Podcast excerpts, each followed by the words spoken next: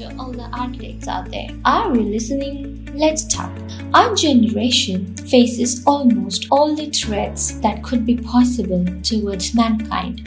And now, the face of biowar is inevitable. We are at the brink of fall against the war of nature. Mere resistance won't help. Let's start from India, where the population is projected to surpass China as world's most populous country around 2027. Being Indian means obvious to have internalized the vague socially created sense of possession of having land and a home. The possession of land and home completes the purpose of life a person being judged by the square feet of property he owns. Plus, government is not so far behind. It has its own housing for all scheme. The important fact I want to register here is we have a limited land resource of 32 million square kilometers. So, why have I been talking this? Let's see.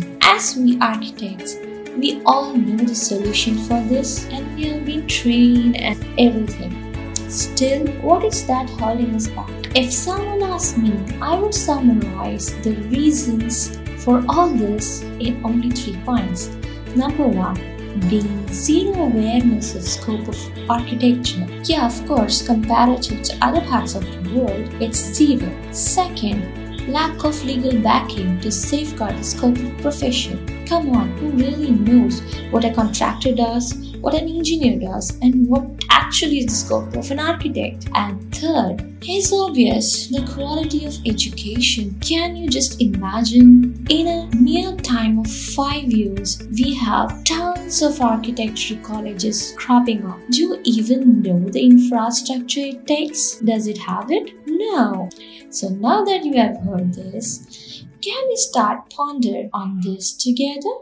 Let us know your thoughts on this. Follow us.